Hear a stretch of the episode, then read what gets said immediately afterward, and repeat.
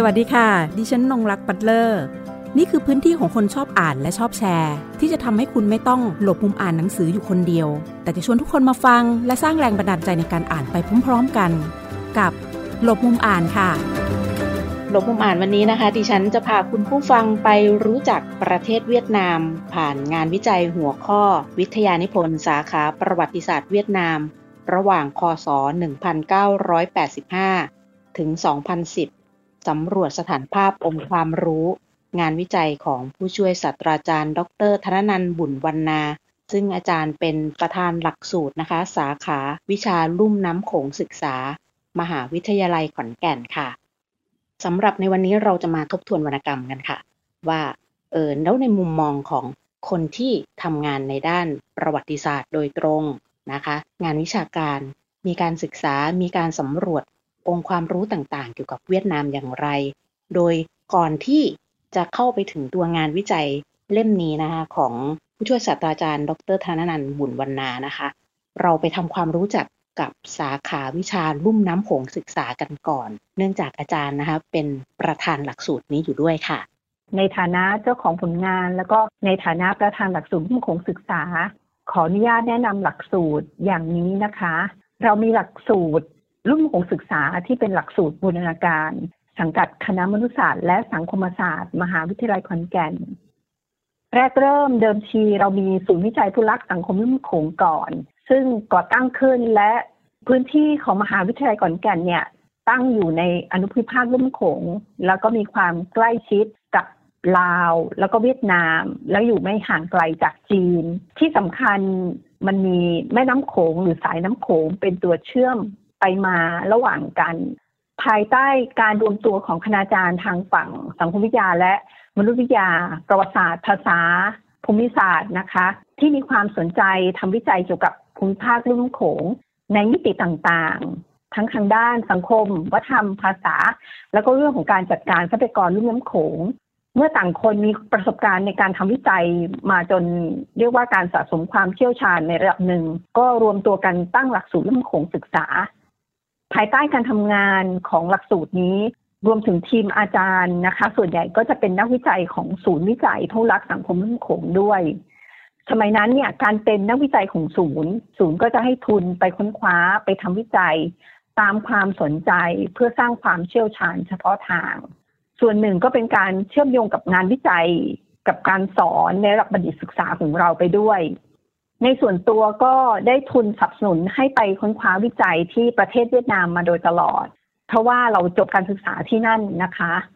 เมื่อเราเขียนผลงานเสร็จศูนย์ก็จะถึงการตีพิมพ์เป็นรูปเล่มทำเป็นพ็อกเก็ตบุ๊กเพื่อให้มันน่าอ่านมันน่าสนใจ แล้วก็ไม่ได้ทำให้งานวิจัยเนี่ย เหมือนไปวางอยู่บนหิ้งทุกวันนี้แม้ว่าการพิมพ์เนี่ยนะคะ มันอาจจะไม่ตอบโจทย์ตัวชี้วัดบางอย่างของมหาวิทยาลัย แต่ว่า ศูนย์ก็จะถึงการตีพิมพ์ออกมาเรื่อยๆ เพราะว่ามันเป็นพันธกิจที่ช่วยสร้างองค์ความรู้ใหม่ให้แก่แวดวงวิชาการบ้านเรานะคะ กลับมาที่ตัวหลักสูตรหลักสูตรคงศึกษาเนี่ยเปิดการเรียนการสอนได้สิบกว่าปี ตั้งแต่ปี 2552 ปัจจุบันเรารับนักศึกษาทั้งชาวไทยแล้วก็ต่างชาติ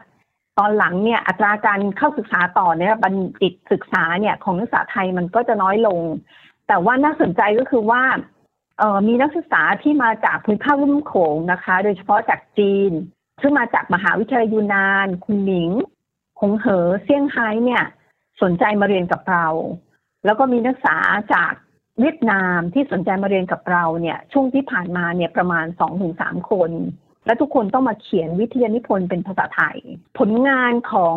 นักศึกษาหลักสูตรเนี่ยหลายชิ้นที่น่าสนใจ แล้วก็เป็นการเปิดพื้นที่ความรู้ใหม่ๆ ทางศูนย์วิจัยพุรักก็สนับสนุนการตีพิมพ์ อย่างเช่นผลงานชุมชนข้ามถิ่นของน้ำหวาน หรือคุณวิลาสินี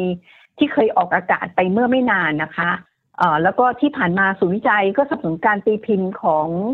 ผลงานของคณาจารย์ที่เป็นทั้งผู้สอนแล้วก็นักวิจัยหลายเล่มพอสมควรนะคะ ซึ่งที่มีเกี่ยวกับประวัติศาสตร์ในภูมิภาคลุ่มน้ำโขงก็จะมีในลาว เวียดนาม อย่างเช่นเรื่องของความสัมพันธ์การเมืองลาวเวียดนาม การสร้างความทรงจำเกี่ยวกับท่านไกรสอนภูมิหาร การแต่งงานข้ามวัฒนธรรม แล้วก็ตอนนี้ทีมคณาจารย์นะคะ ในหลักสูตรก็กำลังทำชุดโครงการ ครอบครัวข้ามชาติ และการปรับตัวของชุมชนอีสาน ตอนนี้หลักสูตรรุ่มโคงศึกษาเนี่ยก็มีการรับสมัครผ่านบัณฑิตวิทยาลัย แล้วก็มีการรับนักศึกษาตลอดทั้งปีนะคะ หากใครสนใจศึกษาก็สามารถที่จะติดต่อเราผ่านเพจลุ่มโขงได้ค่ะ เพราะว่าหลักสูตรลุ่มโขงที่นี่ถือว่าเป็นหลักสูตรเดียวที่มีในประเทศไทยตอนนี้ด้วยค่ะ ในส่วนของวิทยานิพนธ์ของอาจารย์นะคะ ก็นับว่าเป็นฐานข้อมูลค่ะ ที่ทำให้ผู้อ่านผู้ศึกษา รับทราบประวัติศาสตร์เวียดนาม ยุคก่อนฝรั่งเศสปกครอง ยุคฝรั่งเศสในเวียดนาม สหรัฐอเมริกาในเวียดนาม และมาสู่ยุคสมัยสาธารณรัฐสังคมนิยมเวียดนามนะคะซึ่งก็พาไปสำรวจองค์ความรู้ต่างๆ ในหลายมิติค่ะ ทั้งเรื่องประวัติศาสตร์การต่อสู้ การปลดแอก แล้วก็บทบาทของผู้หญิงรวมถึงบทบาทของคนในชนชั้นต่างๆนะคะ ในช่วงที่อยู่ภายใต้การปกครองของประเทศอื่น ประเด็นที่สนใจนั้นก็คือเรื่องบทบาทของผู้หญิงนะคะในในการปลดแอกขณะเดียวกันเคยอ่านงานวิจัยของอาจารย์เรื่องอื่นมาด้วยนะคะรู้สึกจะเป็นเรื่องเกี่ยวกับพิพิธภัณฑ์นะคะที่อยู่ทางภาคใต้พิพิธภัณฑ์ที่เกี่ยวกับผู้หญิงนะคะของทางเวียดนามนะคะอันนี้ค่ะในช่วงปลดแอกเนี่ยผู้หญิงเนี่ยเข้ามามีบทบาทช่วงไหนเยอะที่สุด อย่างเช่น ในช่วงฝรั่งเศสเอง ช่วงจีน ช่วงสหรัฐอเมริกาเนี่ยบทบาทของผู้หญิงแต่ละช่วงเนี่ยเป็นอย่างไรบ้าง ออนุญาตเท้าความนิดนึงนะคะ ก็คือว่าก่อนหน้านี้เนี่ย ตอนก่อนที่เราจะเริ่มจับงานวิจัยชิ้นนี้นะคะ ในการทบทวนสารภาพความรู้ แล้วเราก็มีข้อค้นพบว่าท้ายที่สุดแล้วเนี่ย ส่วนหนึ่งก็คือผู้หญิงมีบทบาทในการช่วยปลดแอกประเทศนะคะ ในยุคสมัยนั้น คือเรื่องของการทำวิจัยเนี่ยนะคะ การทำสำรวจสถานภาพความรู้เนี่ย ถือว่าเป็นงานวิจัยพื้นฐาน ที่จริงแล้วงานประเภทนี้มันควรจะได้รับการสนับสนุนเยอะ ๆ นะคะ เพราะว่ามีความสำคัญมาก การทำงานสำรวจเนี่ยจะทำให้เรารู้ถึงสถานการณ์ของการวิจัยว่า มันมีงานชิ้นไหนที่เคยทำมาแล้ว งานไหนยังไม่เคยทำหรือว่ามันมีช่องว่างอะไรที่ควรจะทำต่อไปนะคะ พื้นไหนที่ทำแล้วประเด็นไหนหรือทฤษฎีไหนที่ยังไม่เคยถูกนำมาใช้ คือมันค่อนข้างมีประโยชน์ เพราะว่าจะทำให้ คนรุ่นหลังๆ เนี่ยจะได้ไม่ทำงานซ้ำซ้อนนะคะ แล้วก็เป็นฐานที่ดีที่จะทำให้เราสามารถที่จะสร้างสรรค์ผลงานชิ้นใหม่ ๆ ขึ้นมานะคะ บนพื้นฐานของการทำงานวิจัยประเภทการสำรวจหรือการทบทวนกรรม คราวนี้เนี่ยการทำงานชิ้นนี้เนี่ยเป็นเพราะว่าเราจบทางด้านประวัติศาสตร์ที่มหาวิทยาลัยสังคมศาสตร์และมนุษยศาสตร์ ที่นครโฮจิมินห์ก็พอจะมีเครือข่าย ก็เลยจัดงานประเภทการทบทวนกรรม หรือสำรวจสภาพความรู้ จากที่นักเขียนนะคะ ทั้งโลกตะวันตก นักเขียนฝั่งไทยเอง แล้วก็การเรียนการสอนทำให้เราพบว่ามันมีวัฒกรรมชุดหนึ่งที่พูดถึงเรื่องของประวัติศาสตร์เนี่ยเวียดนามเนี่ย ส่วนใหญ่มันจะเกี่ยวข้องกับเรื่องของการต่อสู้แล้วก็การทำสงคราม พอเราทำการสำรวจนะคะ ก็จะพบว่าไอ้วิทยาพลปริญญาโทปริญญาเอกด้านประวัติศาสตร์เนี่ยเขาก็มันเป็นแบบนั้นจริงๆอะค่ะ ก็คือเป็นเรื่องของการต่อสู้และก็การทำสงครามเนี่ย ภายใต้ระบอบรัฐแบบใหม่หรือรัฐสังคมนิยมเนี่ยก็พยายามจะฉายภาพเหล่านี้เห็น แต่เผอิญว่างานเขียนระดับบัณฑิต กลายเป็นว่าเราได้เห็นรายละเอียดเล็ก ๆ น้อยๆที่เกี่ยวกับเรื่องของกลุ่มคนที่เข้ามามีส่วนร่วมในการต่อสู้และก็การทำสงครามเนี่ย หลายกลุ่มเลยนะคะ ไม่ว่าจะเป็นช่วงที่ต่อสู้กับฝรั่งเศสหรืออเมริกา ซึ่งมีมากนะคะ ถ้าเทียบกับกรณีของจีนเนี่ย พบว่าน้อยมากนะคะ มันอาจจะเป็นเพราะว่าข้อมูล ถ้าถ้าอยากอ่านเรื่องของจีนก็ต้องไปอ่าน เอกสารที่เป็นภาษาจีนนะคะ เป็นพงศาวดารมันอาจจะมีความยากในการที่จะเข้าถึงเอกสาร ฉะนั้นเนี่ยภาพที่เรนเห็นเนี่ยเรื่องของผู้หญิงเข้ามีมีส่วนร่วมในการปลดแอกมากที่สุดเนี่ยนะคะ ก็คืออาจจะเป็นช่วงของอเมริกานะคะเอออเมริกาอาจจะมากกว่ายุคสมัยของฝรั่งเศส แล้วก็ยุคของจีน เพราะว่าช่วงอเมริกาเนี่ยมันช่วงปี 1954 ถึง 1975 ช่วงนั้นเนี่ย เราไม่ใช่พบแค่เรื่องของการพบเจอข้อมูลในเอกสารนะคะ แต่อย่าลืมว่าตอนนี้พวกสื่อต่างๆ สื่อออนไลน์ YouTube เนี่ยก็เหตุการณ์ประวัติศาสตร์ในช่วงนั้นมาฉายให้เห็นอะมันสามารถที่จะเข้าถึงได้ ฉะนั้นภาพนี้มันก็เลยดูจะมากกว่าในยุคสมัยของฝรั่งเศสนะคะกรณีของเรื่องของผู้หญิงเหมือนกัน ถ้าสมมุติว่าในยุคจีนเนี่ย ถ้ารัฐเวียดนามหรือว่าคนทั่วไปก็มักจะมีการรับรู้หรือว่ารัฐพยายามจะฉุดฉายภาพของสองพี่น้องไฮบาจึงหรือบาเจียวนะคะ ในยุคฝรั่งเศสก็จะอาจจะเป็นผู้กลุ่มกรรมกรนะคะ ในการสำรวจ แต่กรณีในยุคสมัยของเมกาเนี่ยเราเห็นภาพการต่อสู้มันค่อนข้างชัดเจน แล้วก็เป็นกลุ่มก้อน เราเห็นบทบาทของผู้หญิง จากหลายกลุ่มเลย เช่น ชนกลุ่มน้อยที่มามีส่วนร่วม กลุ่มคนกรรมกรนะคะ หรือนักโทษทางการเมืองหญิง ชาวบ้านธรรมดาธรรมดาในพื้นที่ต่างๆ ก็เข้ามามีส่วนร่วมนะคะ ซึ่ง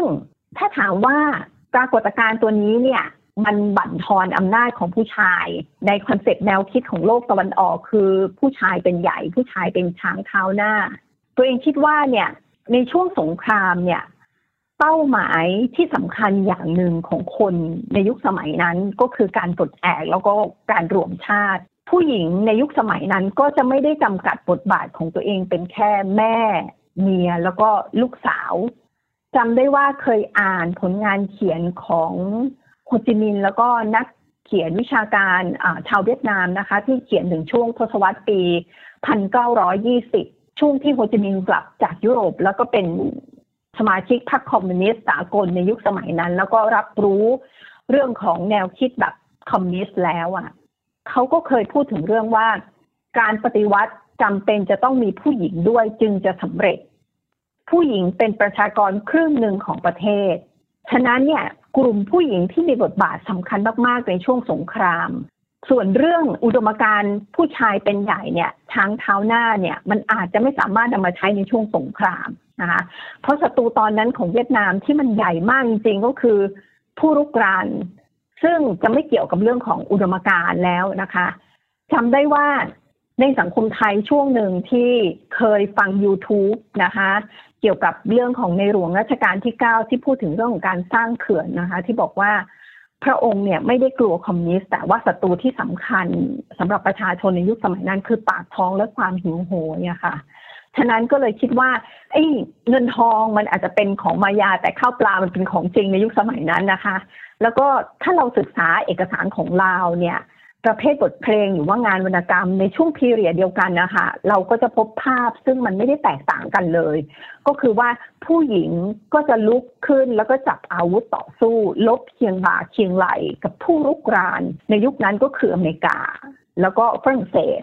ขอบคุณอาจารย์มากเลยค่ะ ที่ให้ความกระจ่างตรงนี้ เพราะว่ามันไปสู่เรื่องของเป้าหมายนะคะ โดยภาพรวมทั้งหมดไม่ได้เกี่ยวกับเรื่องของเจนเดอร์หรือว่าเพศสภาพในณตอนนั้นนะคะ บริบทณตอนนั้นเนี่ยคือเป้าหมายของทุกคนนะคะชาวเวียดนามนั่นก็คือมุ่งไปสู่การปลดแอกแล้วก็การรวมชาตินะคะ โดยไม่ได้จำกัดบทบาทว่าผู้หญิงจะต้องแบบเป็นแม่เป็นเมียอยู่แต่ที่บ้านอย่างเดียวนะคะ ดังนั้นเนี่ย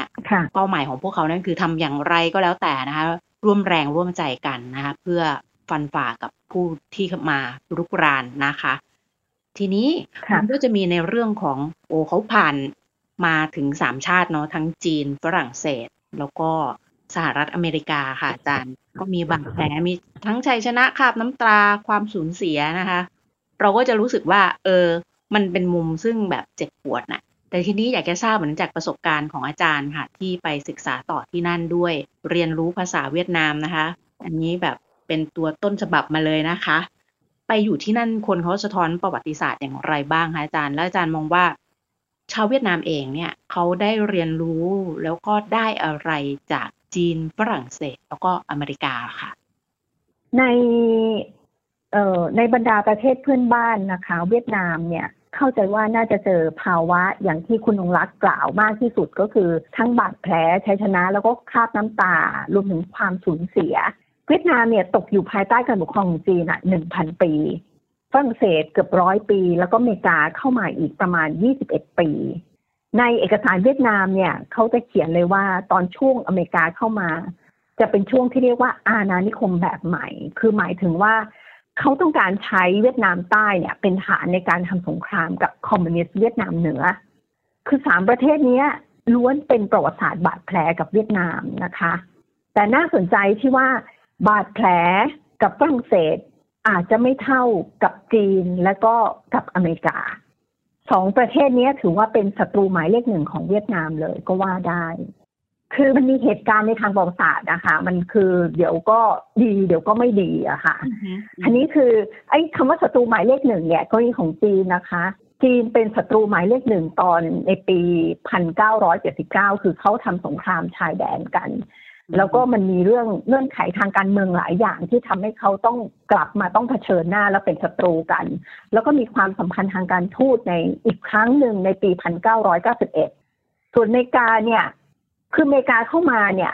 เวียดนามก็มองว่าเป็นศัตรูหมายเลขหนึ่งอยู่แล้วนะคะ คือแล้วก็มีความสัมพันธ์ปกติเนี่ยในปี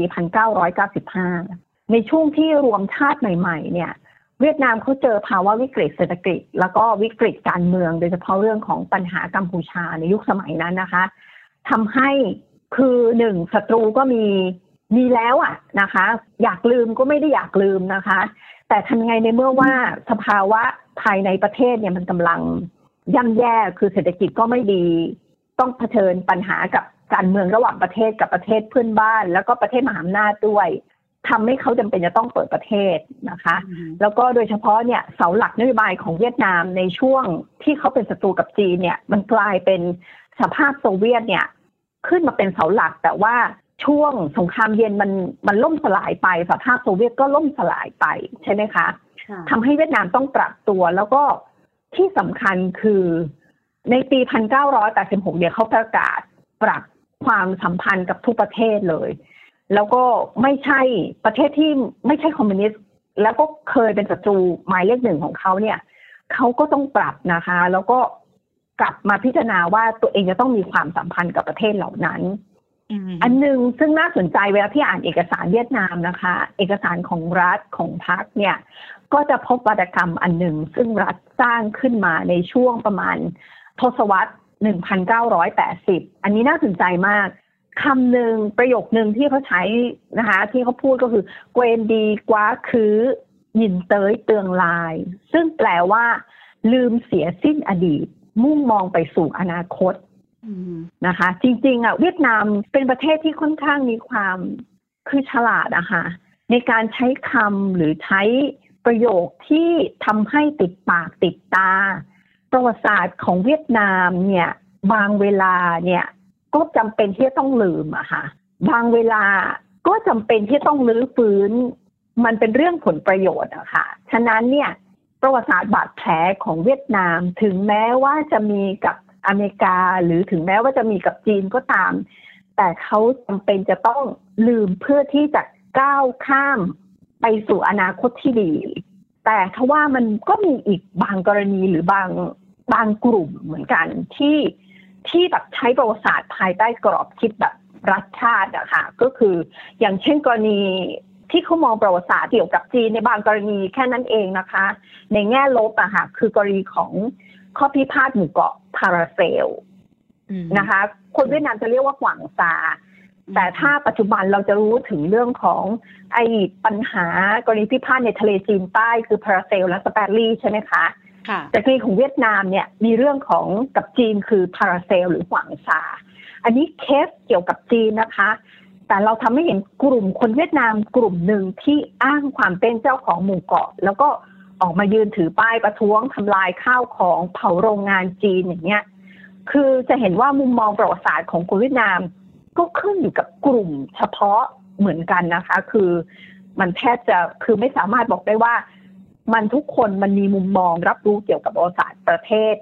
ที่เคยเป็นศัตรูกับเขาในแง่ที่มันมันดีหรือไม่ดีเสมอไปอะค่ะ วัฒกรรมที่อาจารย์พูดถึงเกี่ยวกับทางเวียดนามนะ ซึ่งใช้ในการที่จะเป็นทั้งการให้กำลังใจด้วยการปลุกเร้าความรู้สึกคนด้วยนะคะในชาติของตัวเองที่บอกว่าลืมเสียสิ้นอดีตมุ่งมองสู่อนาคต ในอาเซียนเนี่ยคนก็จะพูดถึงเวียดนามกันแบบอุ้มแบบเป็นประเทศที่น่าจับตามองไม่ว่าจะเป็นในเรื่องของศักยภาพทางด้านเศรษฐกิจจำนวนประชากรด้วยคนของเขาเองด้วยนะคะซึ่งมีศักยภาพรวมถึงการพัฒนาในด้านทั้งเรื่องของการศึกษานะคะเรื่องภาษาอะไรเราก็จะได้ยินบ่อยๆ ว่าคนเวียดนามอ่านหนังสือกันเยอะนะคะ อาจารย์ไปอยู่ที่นั่นและศึกษาเรื่องเกี่ยวกับเวียดนามค่ะในมุมของอาจารย์ค่ะ ศักยภาพของเวียดนามเนี่ยมันฉายให้เราเห็นในด้านใดบ้าง ก็บางครั้งคิดว่าคำตอบของตัวเองส่วนหนึ่งนะคะ ก็อาจจะไม่ต่างจากมุมมองของของนักวิชาการคนอื่นนะคะ หรือว่าคนที่ที่ทำธุรกิจนะคะ ก็คือในมุมมองนะคะ ก็จะมองว่าเวียดนามเนี่ยเขาก็จะมีลักษณะที่พิเศษนะคะ หรือว่าโดดเด่นน่ะสำคัญก็คือเรื่องของความมั่นคงทางด้านการเมือง เพราะว่าเขามีพรรคการเมืองเดียวคือพรรคคอมมิวนิสต์เวียดนามนะคะ การเมืองเขาค่อนข้างจะนิ่ง เพราะว่าไม่มีเหตุการณ์รัฐประหารนะคะ มีเสถียรภาพทางการเมือง ก็ส่งผลให้เวียดนามเป็นประเทศที่ถูกจับตามอง โดยเฉพาะในด้านเศรษฐกิจ เพราะว่ามันดึงดูดการค้าแล้วก็การลงทุนหลายประเทศมีการย้ายฐานการผลิตมายังประเทศเวียดนามแล้วเราอาจจะได้ข่าวนะคะ ช่วงโควิดเนี่ย ก็คืออย่างกรณีของเกาหลีก็ย้ายย้ายฐานประเทศ ย้ายฐานการผลิตของตัวเองมาที่เวียดนามเหมือนกันนะคะ อันนี้เนี่ยยกตัวอย่างกรณีของเกาหลีนะคะ คือตอนที่เราไปอยู่ตัวเมืองใหญ่ ๆ เราจะเห็นนะคะ นี่คือไปเวียดนามทุกปี เราจะเห็นประชาคมของคนเกาหลีอะที่ย้ายครอบครัวมาอยู่ที่เวียดนามอะแล้วก็มีการย้ายฐานการผลิตมาอยู่เวียดนาม อย่างเช่น กลุ่มของ CJ Samsung LG ซึ่งประชาคมของคนเกาหลีเนี่ยก็ค่อยๆเติบโตขึ้นเรื่อยๆ จริงๆมีกลุ่มของคนญี่ปุ่นด้วยนะคะ แต่ตอนหลังเราเห็นภาพของคนเกาหลีมา เยอะพอสมควร คล้ายๆกับประชาคมของคนญี่ปุ่น คนเกาหลีแถวท่องหล่อสุขุมวิทนะคะที่กรุงเทพ ซึ่งเด็กวัยรุ่นที่ตามพ่อกับแม่มาอยู่ในเวียดนามเนี่ย แล้วก็ไว้ทำงาน ที่ตัวเองไปเจอนะคะ เมื่อประมาณสักสองปีที่แล้วก่อนโควิดคือได้ไป แล้วก็มีโอกาสได้เข้าไปมหาวิทยาลัยที่ที่เรียนจบมาเนี่ย ก็จะพบว่ามีคนเหล่านี้เนี่ยไปนั่งเรียนภาษาเวียดนามในมหาวิทยาลัย ภาพนี้มันสะท้อนอะไร แล้วก็ถึงแม้ว่าจริง ๆ แล้วเวียดนามเนี่ยมีข้อจำกัดหลายอย่างเหมือนกัน เช่น ในด้านของสาธารณูปโภคที่ยังไม่ดีสักเท่าไหร่ เพราะว่าสมัยก่อนเคยไปอยู่เวียดนามแม้กระทั่งตัวเมืองใหญ่ๆอย่างโฮจิมินห์น่ะยังมีช่วงเวลาของไฟฟ้าดับเลยค่ะ ค่ะ ถนนหนทางแม้จะมีการปรับปรุงเปิดเส้นทางใหม่ แต่ว่าเข้าใจว่ามันยังมีข้อจำกัดอยู่นะคะอันข้อจำกัดนี้แต่ปรากฏการณ์อันนึงที่เราเห็นก็คือว่าการย้ายฐานการผลิตจากประเทศที่กล่าวมานะคะ มาอยู่ที่เวียดนาม แล้วที่สำคัญอันนึงซึ่งมันมันไม่ต่างกับข้อคิดเห็นของนักวิชาการคนอื่น นะคะ ก็คือเรื่องของแรงงานเวียดนามที่ถูกมากเมื่อเทียบกับแรงงานไทย เพราะว่ารายได้เฉลี่ยนะคะ ของแรงงานเนี่ย อยู่ที่ประมาณหกพันบาท หรือประมาณสี่ล้านดงต่อเดือนนะคะ ที่ทำงานในโรงงานอุตสาหกรรมนะ่ะ ถ้าเทียบกับบ้านเราเนี่ย คือแรงงานมันราคาแรงงานมันสูงมากนะคะ สมัยก่อนเนี่ย เมื่อประมาณสิบกว่าปีที่แล้วที่เคย พาครอบครัวไปอยู่ที่เวียดนามช่วงหนึ่งอะค่ะพาลูกเล็ก ๆ ไปเนี่ย แล้วก็มีการจ้างงานแรงงานผู้หญิงให้มาดูแลลูก ซึ่งค่าแรงเนี่ยอยู่ที่ประมาณสักเออไม่กี่พันนะคะ ไม่ถึงห้าพันด้วยซ้ำต่อเดือนนะคะนอกจากนี้แล้วเนี่ย ประเทศเวียดนามเนี่ย ในในด้านของการแข่งขันเรื่องของการมีงานทำอะค่ะประเทศอย่างประเทศไทยเนี่ยก็เข้าสู่สิ่งที่เรียกว่า ภาวะของสังคมผู้สูงอายุใช่ไหมคะ แต่เวียดนามเนี่ยวัยหนุ่มสาววัยทำงานอะมีอยู่เยอะนะคะ ประชากรเวียดนามเกือบร้อยล้านคน วัยหนุ่มสาวของคนเวียดนามเนี่ยกล้าคิดกล้าแสดงออก แล้วก็ค่อนข้างกระตือรือร้น ในการใช้ภาษาอังกฤษในการทำงานกับบริษัทต่างชาติ รวมถึงบริษัทคนไทยด้วยนะคะ คือเด็กจบใหม่เนี่ยต้องการที่จะใช้ภาษาอังกฤษขณะจริงๆแล้วเนี่ย บริษัทของต่างชาติที่เข้าไปลงทุนในเวียดนามเนี่ยพนักงานนะคะของชาตินั้นเนี่ยคือเขาก็สามารถที่จะพูดภาษาเวียดนามได้ แต่เด็กพวกนี้เนี่ยแบบไฟแรงมากในการที่จะใช้พูดภาษาอังกฤษในการประชุมอะค่ะแล้วเขาก็สามารถที่ใช้ภาษาที่สามในการสื่อสารได้ คือคนกลุ่มนี้พร้อมที่จะทำงานนะคะ นอกจากนี้แล้วเนี่ยเออในเรื่องของศักยภาพในการ เติบโตทางด้านธุรกิจอันหนึ่งที่น่าสนใจคือธุรกิจอาหารนะคะ คือคนเวียดนามยังบริโภคเนื้อสัตว์มากถ้าเทียบกับคนไทย อันนี้ถือว่าความโดดเด่นหรือในแง่ของหลายประเทศเนี่ยค่ะ ที่ไปลงทุนทางด้านอาหารเนี่ย ถือว่ามันก็สามารถที่จะเติบโตได้อีกนะคะ อันนี้ในมุมมองนะคะ ค่ะสำหรับในวันนี้นะคะ ผู้ช่วยศาสตราจารย์ ดรธนนันบุญวรรณานะคะ ก็ได้มา ต้องบอกว่าเปิดห้องเรียนนะคะ เวียดนาม 101 ให้กับพวกเราได้รับทราบกันเลยนะคะ ไล่เรียงมาตั้งแต่ตอนช่วงที่อยู่ภายใต้จีน อยู่ภายใต้ฝรั่งเศส แล้วก็สหรัฐอเมริกานะคะ ถึงแม้ว่างานเขียนนะคะ งานวิจัยเล่มนี้ของอาจารย์นะคะ จะระบุปีคศ 1985 ถึง 2010 นะคะ แต่อาจารย์ก็ได้ทำการทบทวนวรรณกรรมรวมถึงรีวิวให้กับผู้ที่ได้อ่านนะได้ทราบถึง ภูมิหลังความเป็นมาต่างๆ ทางด้านประวัติศาสตร์ และที่สำคัญอีกอันนึงนั่นก็คือในเรื่องของสถานการณ์ในปัจจุบัน ซึ่งเราคุยกันในรายการเนี่ยนะคะ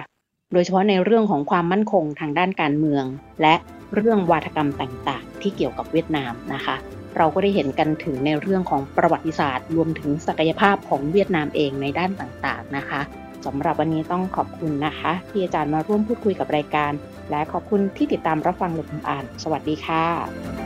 หากมีหนังสือดีๆ ที่อยากมาแชร์กัน มาบอกกับเราได้นะคะ แล้วกลับมาหลบมุมอ่านด้วยกันค่ะ